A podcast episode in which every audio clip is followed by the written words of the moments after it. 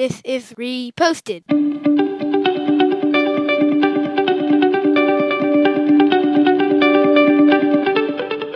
Hello, and welcome to Reposted. In the next few moments, we'll be breaking down a post that we have found to be inspiring, interesting, or otherwise entertaining. Quotes that catch our eye and we feel are worth a deeper look. Thank you for stopping by. All right, Mr. Keller. Today we are going to start with a question. I don't know how many times we've started with a question, but here's the question How many gas stations are there in the United States? This question was ranked number one by Resume.io, a resume building platform. In a survey, to find out the worst questions candidates are asked in a job interview. So, how many gas stations are there in the United States? And have you been ever been asked a weird question like this at a job interview? Uh, there's approximately 168,000. You know me, I had to look it up. Uh, I've been asked basically the standard ones. I don't work or I've never worked in an industry where that really matter. Like I've been asked like where are you going to be in 5 years? What are your biggest weaknesses? And I think one of the reasons that these questions end up sucking a lot of times is the people that are in charge of hiring focus on their job more than coming up with good interview questions. And so I have been asked weird questions. I think it's such a huge scale on what type of job you're applying for. So I think it's interesting. I don't know for a non engineering type job, I don't know how much it matters how you approach a problem. So the reason they ask these questions in an article that we read together is that they want to see how you think. Right. So there is no right or wrong answer. You really can't off the cuff know how many gas stations there are in the United States, but they want to sit in under pressure, watch you try to figure something out. So they're wondering the right or wrong answer will be your process. Do you have the process they're looking for to determine an answer? Yeah, there's another one in that article about Elon Musk's Elon Musk asks if you walk one mile south, one mile west, and one mile north, and you end up in the same spot, where are you? I couldn't figure it out. I looked it up. There's two different ways to solve it, right? So if you're at the North Pole, you go s- south, west, and north with the curvature of the Earth. That works. Also, if you're at the North Pole and you go one direction and you do a circle, then you end up in the same spot because of the curvature of the Earth. Another one of the commonly asked questions will be like, "Hey, sell us this pen right now." Right. So they want to see how you sell this pen. I went to an escape room. I've only been once, and I went with our intern Kirk and his wife, and we walked into this. Uh, and the wife went. It was a double date. I think Kirk had a, a, a coupon, so he went to this escape yeah. room. Maybe Alyssa. I don't know.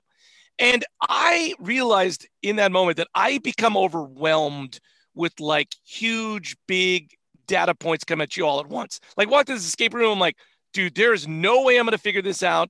I'm never getting out of this room. And okay, we're screwed. Kirk's like engineering brain, though, like broke things down into little tiny pieces. Okay, first we need to do this. And I like this idea of how many gas stations are there is, hey, let's break that down to a small thing and then work out of it from there.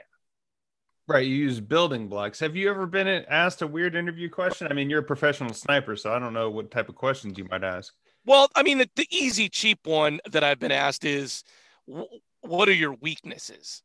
Yeah. And once again, there's not a there. That's not a real question. It's like, a, how are you going to answer that question? And I feel like I've never answered it right because I was always thinking there is a right or wrong answer. Uh huh. I think also it's depending on the job, you have to be how willing are you to tell the truth? Where do you see yourself in five years? I guess everyone has different approaches to it, but I think in the more modern job market, most people aren't at jobs for five years. And so if you answer that question truthfully, I see myself at another job is not going to get get you hired. I just think this idea of this question for me was how do you break, how do you make a decision making process when it comes to you rather quickly and you have to decide information? I've always been, I'm not, I, I feel like I've confessed this multiple times on the Reposted podcast. I am horrible under pressure. I do not make good decisions. Um, when I have to putt for a lot of money, I become overwhelmed and my brain does not let me focus. So if I was in one of these job interviews and they asked me the question about the North Pole, move one mile south, one where would you be? I would be screwed. But it's a good reminder for me to like take a deep breath and just take this in a little bite sized morsel and move step to step. I guess one of the good things about these interview questions is some of them are so common that you can prepare for them before you go to an interview. Like, what are your weaknesses? You can yeah. prepare that now. I said you said that you um, you've gotten it wrong every time. Have you come up with an answer? No, but reading this article made me realize once again I can come up with a sort of creative answer that they'd go like, "Oh, well, that was really creative." and they'd mm-hmm. go like, "Oh, he's a creative person," and whether the answer is right or wrong, it'll just be a creative answer.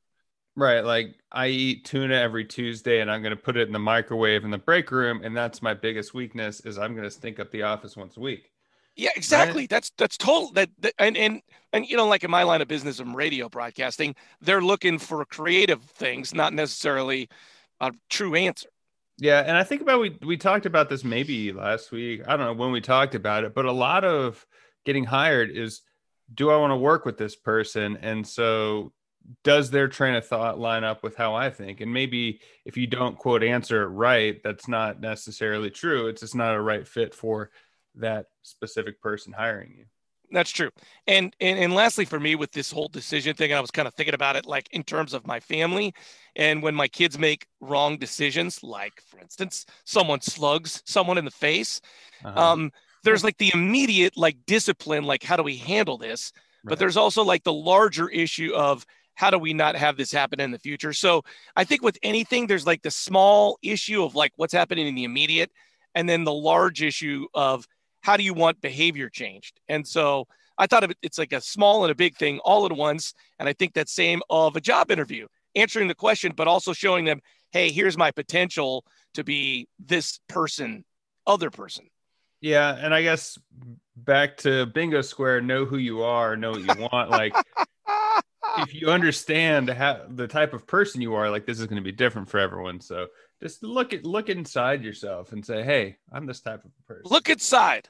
Look inside. Well, if you want to go to an escape room, please reach out. You can find us at Reposted Podcast on Facebook, Twitter, or Instagram. I'm Andrew Keller for the most interesting man in the world saying thank you for stopping by.